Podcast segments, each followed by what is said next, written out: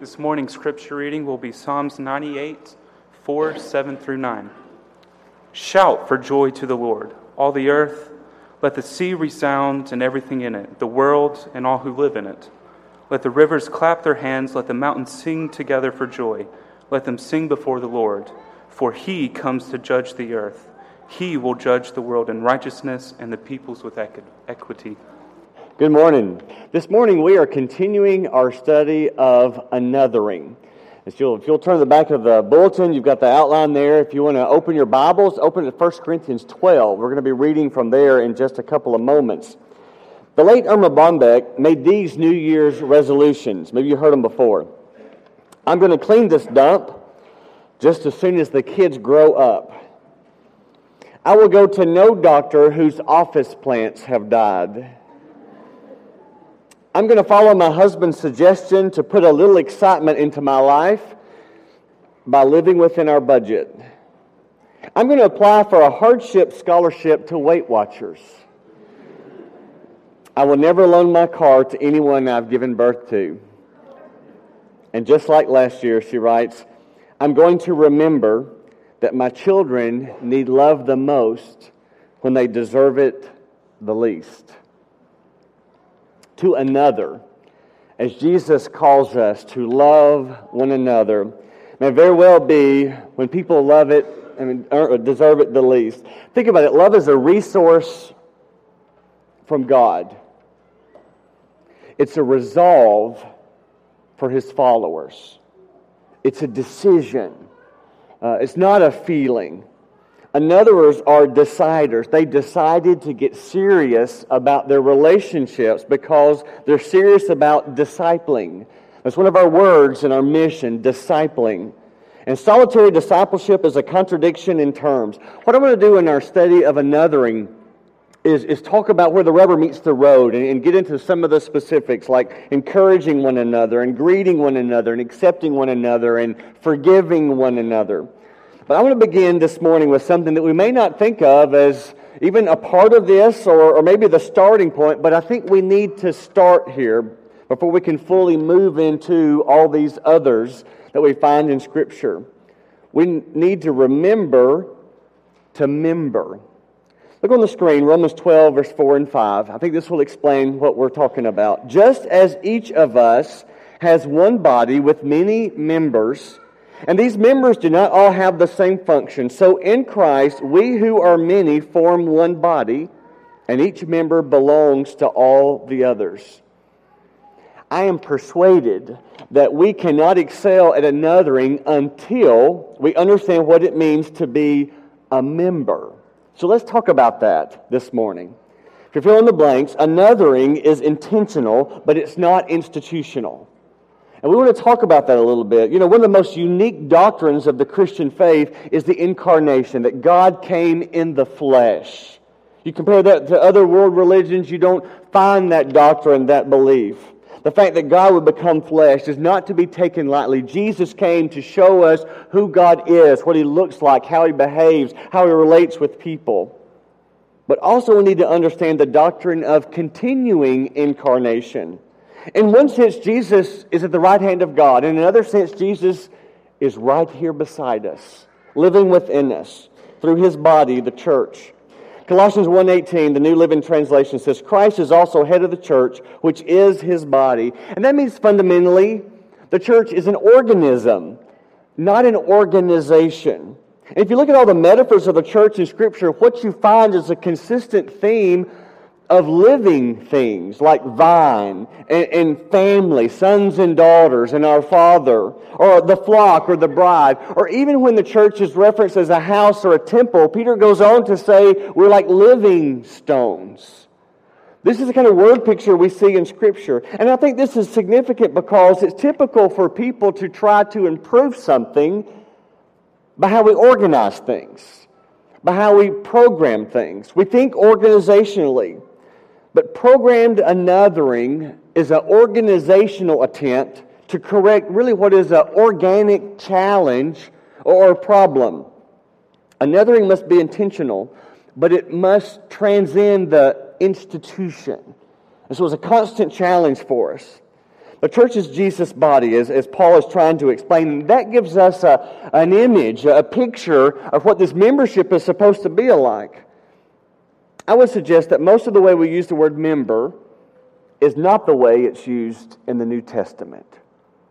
So I want to challenge your thinking on that a little bit. And that brings me to the next point. Membership is something you practice, not just place. That phrase, if you're familiar with the church background, if you've been growing up in the church, you've heard that phrase, place membership. You know, you're ready to place membership. We've decided to place membership. May I go on record and say I don't like that phrase? Maybe some of you are the same one. But as soon as I say that, I've not come up with a better one. So you almost have to take your criticism back if you don't have a better one.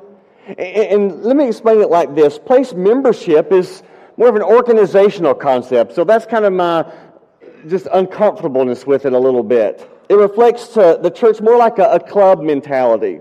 Now, all of us probably at some point has been a part of a club. Maybe you are right now, a book club, maybe a civic club, a, a supper club, a booster club, you know, that supports the band or maybe an athletic team. And we know with each of those, to be in good standing, you've got to attend the meetings. In fact, some clubs have a, a demand or you're only allowed so many absences and you're removed. You have to keep the rules. You got to pay your dues. It's kind of part of being a club. And for many churches, or at least in the mindset of some people, this also defines what it means to be a member. You attend regularly, you pay your dues, you keep in line. Therefore, you're a, a good member. You're a member of that church. Now, notice that that definition says nothing about having a relationship with anybody. See, that's where that kind of thinking falls short. you don't have to know them, you don't have to like them, you just go to the meetings, pay your dues, keep in line, and you're still a good member. If that's our understanding of church, if we do church that way, if that's the way we think about it, we are never going to excel at loving one another. Because this understanding, if we review, if we view it like this, what we're saying is we don't belong to anyone else. And that's the very thing he talked about here. Paul says each member belongs to all the others. And as long as membership is just something you place and not something you practice, you can lose a member and never even know it. You're not even aware.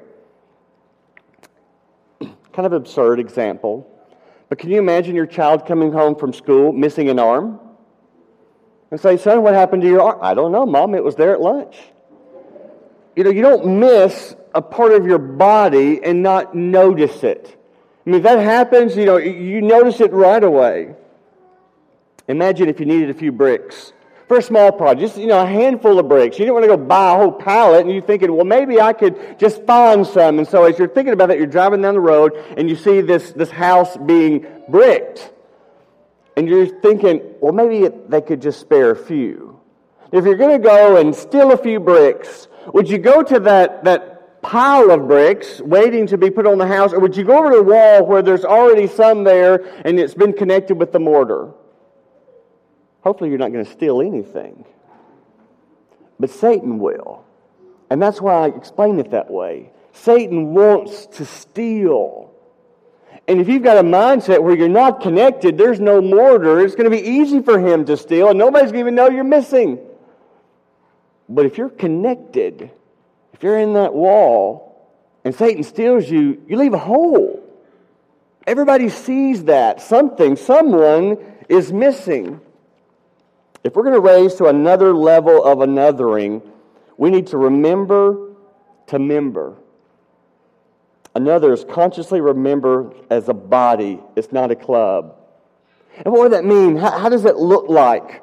I want to call your attention to 1 Corinthians 12. It's going to be on the screen. I'm reading from the English Standard Version. You might prefer to read out of your own Bible. That's why I mentioned it a few moments ago to give you time to turn there. But in this passage, and, and bear with me because it's kind of lengthy, but I think Paul does an amazing job. And I want you to hear it straight from him. This New Testament concept of what a member really means. 1 Corinthians 12, beginning in verse 12. For just as the body is one and has many members, and all the members of the body, though many, are one body, so it is with Christ. For in one spirit we were all baptized into one body, Jews or Greeks, slaves or free, and all were made to drink of one spirit. For the body does not consist of one member, but of many. If the foot should say, Because I am not a hand, I do not belong to the body, that would make, not make it any less part of the body. And if the ear should say, Because I'm not an eye, I do not belong to the body, that would not make it any less part of the body. If the whole body were an eye, where would be the sense of hearing? If the whole body were an ear, where would be the sense of smell? But as it is, God arranged the members in the body, each one of them as He chose. If all were a single member, where would the body be? As it is, there are many parts, yet one body. The eye cannot say to the hand, I have no need of you. Nor again the head to the feet, I have no need of you. On the contrary, the parts of the body that seem to be weaker are indispensable. And in those parts of the body that we think less honorable, we bestow the greater honor. And our unpresentable parts are treated with greater modesty, which our more presentable parts do not require. But God has so composed the body, giving greater honor to the part that lacked it, that there be no division in the body, that the members may have the same care for one another. If one member suffers, all suffer together. If one member is honored, all rejoice together. Now you are the body of Christ, and individually members of it. So, what does that mean? What does it mean when we say to remember to member? This means, number one, no one is sufficient. No one is sufficient. I think this concept of, of body membership challenges most of us who grew up with an American way of thinking, of being an individual, doing it my own way. Our culture places such value on independence. But that's not how the body operates. That's what Paul is saying here. There is no sense of independence. We're all connected. My hand exists to serve the body, to open the door, to, to feed my mouth, to, to fasten buttons and work zippers on our clothes. A body part is only valuable as long as it helps the rest of the body. And you cut that body part off, all it can do is die. Consequently, when you say, I don't need you, well, that's not body talk. That's not member talk. It means you've missed the point. 1 Corinthians 12 19 from the message is paraphrased like this I want you to think how this keeps your significance from getting blown up into self importance. For no matter how significant you are, it is only because of what you are a part of. That's good to remember. The body values participation, not isolation. Maybe a good way to illustrate this, I don't know if it'll work or not, but Think about like trying to feed a, a baby, an infant. When they go from, from milk to cereal and then to baby food, parents, you know that it's trial and error because you, you have this introduction, this food that's going in, and it's met by the greeters, the digestive system, the gastric juices. That food goes in and says, We like it just the way it is, just the way I am. And that gastric juices says, Nope, you either get digested or you go back out. And sometimes it goes back out. You never know. It's just kind of part of it. I don't think it's any coincidence that when Jesus wrote to the church of Laodicea, he was critical about their sense of independence. In fact, his words were, You say, I don't have need of anything. Jesus detests that self sufficient spirit. He can't save you if you're trying to save yourself and do it your own way, and we have no place for that in the church. Another is understand they don't just need to love, they need those they need to love. That's part of being the family. This means, number two, that anyone is important. Body membership does not value sufficiency, it values equality. All of us are in, all of us are members, all of us belong. 1 Corinthians 12, 13 from the New Century Version. Some of us are Jews, some are Greeks, some of us are slaves, some are free. We're all baptized into one body through one spirit. We're all made to share in one spirit. And think about it the world has never seen anything like this. A group, a gathering, a church, whatever it would be, where ethnic walls, where gender walls, where economic walls, they don't exist. We're all one. We all belong. We're all equal. Club membership doesn't do that. In fact, you already know how to decide what's most important in an organization. It's the one who's most visible. It's the one who's talking. It's the one whose name's in the program. It's the one that is sitting at the head table. We, we see that. We acknowledge that. It's easy, but it's unhealthy. Because that's not how the church works. You bring that kind of thinking into the church. Another is understand the less seen members of the body are, are just as valuable as the one you might see up front or the one who's talking. We'd rather see a picture of our hands than our lungs. We'll put rings on our fingers. Women will spend all kinds of energy, money, getting their nails looking just right because we see that. But if I want to live, I'd rather have my lungs than my hands. You know? You think about what's really important, what really matters. When the church is at her best is when we understand there are countless members who are rarely seen, but they matter. They're part of the family. Maybe they never get applauded. And it's okay because we're members of one another and we help each other and we support each other and we're an organism. We're not an institution. That's why it's a body, it's a family. And another one goes to a new level when every member is on the same level because we get that. Everybody's in, everybody's important, everybody matters. You know, your body gets this. Your body understands this. You know, you get a sinus infection, a sinus infection, and, and sometimes you just keep going about the day, but sometimes you get one and it just stops the clock. You know what I'm talking about? You don't go to work. You don't do a project. You, you just you've got to have relief. It just stops you. When you get that cleared up, the whole body feels better. When you stump your little toe, you know how it is. The whole world stops spinning for that. Why is it that every nerve in your body comes through your little toe? It's true, isn't it? Something so little you take for granted. You just it's just always. But you knock it, it stops everything. 1 Corinthians 12 25 from the English Standard Version God's goal is members may have the same care for one another. Here's the challenge I'm not opposed to programs, systems, organization. I'm an organizer. I like that. In fact, that's kind of my default. I, I like it when things work according to a plan. And for years in ministry, and still sometimes it's the default, is to focus on the organizational plan to focus on the program. But here's what we all know programming, organizing can promote care, it cannot produce care. Isn't that true? You can have the paper, charts, organize, everything fits into a block. That doesn't make it happen. This is organic. Another is care because they know they're connected through Christ which is the third point. Everyone is tolerant. What do I mean by that? And I almost don't want to use that word because it's so overused and even misused. But here's what I mean by that. You know, in a club, each member can go his own way. In the body, you can't go your own way. We're connected. We submit to the will of the whole. When the head has a migraine, the whole body goes and lays down. No questions asked. When the legs go for a walk, the whole body makes the trip. When the taste buds get chocolate, the whole body is just ecstatic.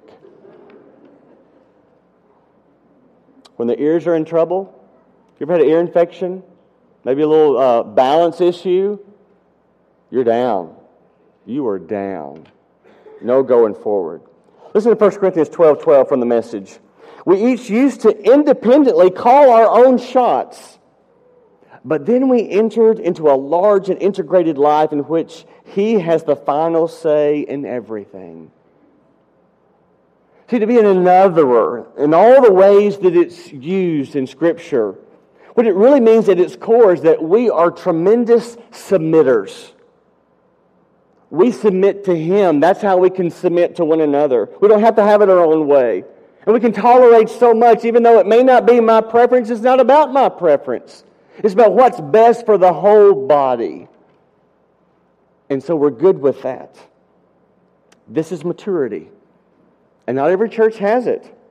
It may not be what I prefer, but it's best for the body, so I defer my preference. Remember the Peanuts cartoon? There's one where I think she did this several times, but Lucy, she wanted Linus to change the TV channels, and she threatens him with her fist if he didn't. He says, What makes you think you can walk right in here and take over? asked Linus. And she says, These five fingers. She, you remember that? And she holds up the fish. She says, Individually, they're nothing, but when I curl them together like this into a single unit, they form a weapon that is terrible to behold. Linus says, Which channel do you want? And then he walks away and he looks at his hand and he says, Why can't you guys get organized like that? When a body comes together for Jesus' agenda, it is a power to behold. It is a beauty like the world has never seen. People can't help but notice that. Satan knows the power of a healthy body, so he's so active in sowing discord, doing all he can to turn one against another. And it's so easy to do when Christians are bring into the church this, this consumer mindset, this club mindset. And think about it, most bodies die not from external injuries, but from an internal illness heart disease, cancer, other diseases. Listen to Ephesians 4 3. Make every effort to keep the unity of the Spirit through the bond of peace. See, another's make the spiritual body fitness a priority by exercising humility and exercising grace. It's not easy, but it's the only way it works. One last question. I'll close with this. How healthy, how healthy would our body be if everyone practiced your kind of membership? How healthy would this church be if everyone practiced your style, your kind of membership? Do you belong? Are you mortared in? Are you connected? Or you just tag along? I want to show a, a, a, video clip that I think will illustrate this because what we're talking about is not rocket scientists, science. Um, let me share this just to kind of set it up. Maybe you've seen the movie Coach Carter. Coach Carter is a true story. It's based on Ken Carter. He was a successful sporting goods store owner. Yeah, hang on one second. A successful sporting goods store owner who took a job in 1999 as the head coach at his alma mater, a school in Richmond, California, a very poor area of town. He's played in the movie by Samuel Jackson. He's dismayed when he gets into school because everything is just not as it should be. Attitudes are sour, grades are down, no respect for authority. It's, it's just not a, a good situation. Sort of like what's going on now. Uh, hang on, I got a little more to share. One teammate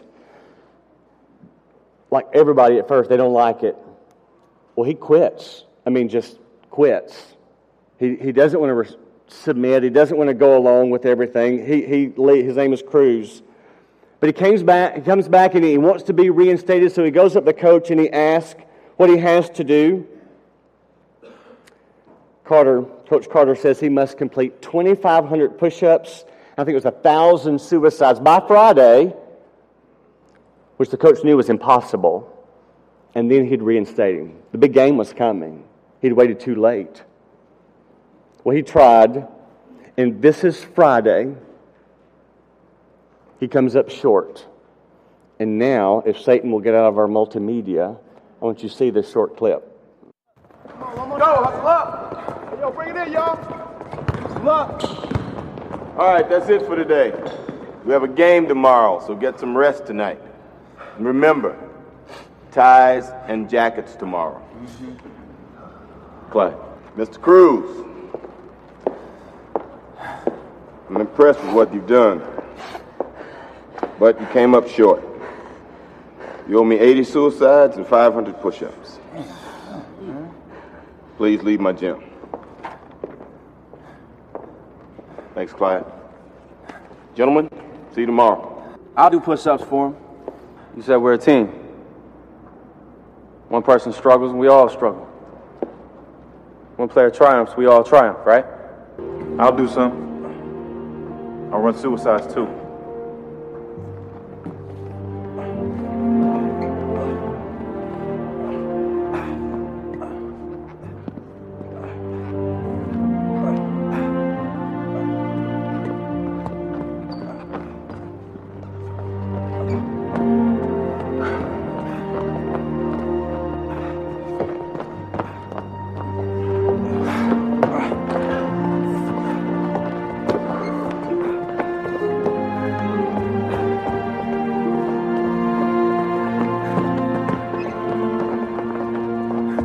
I do some too.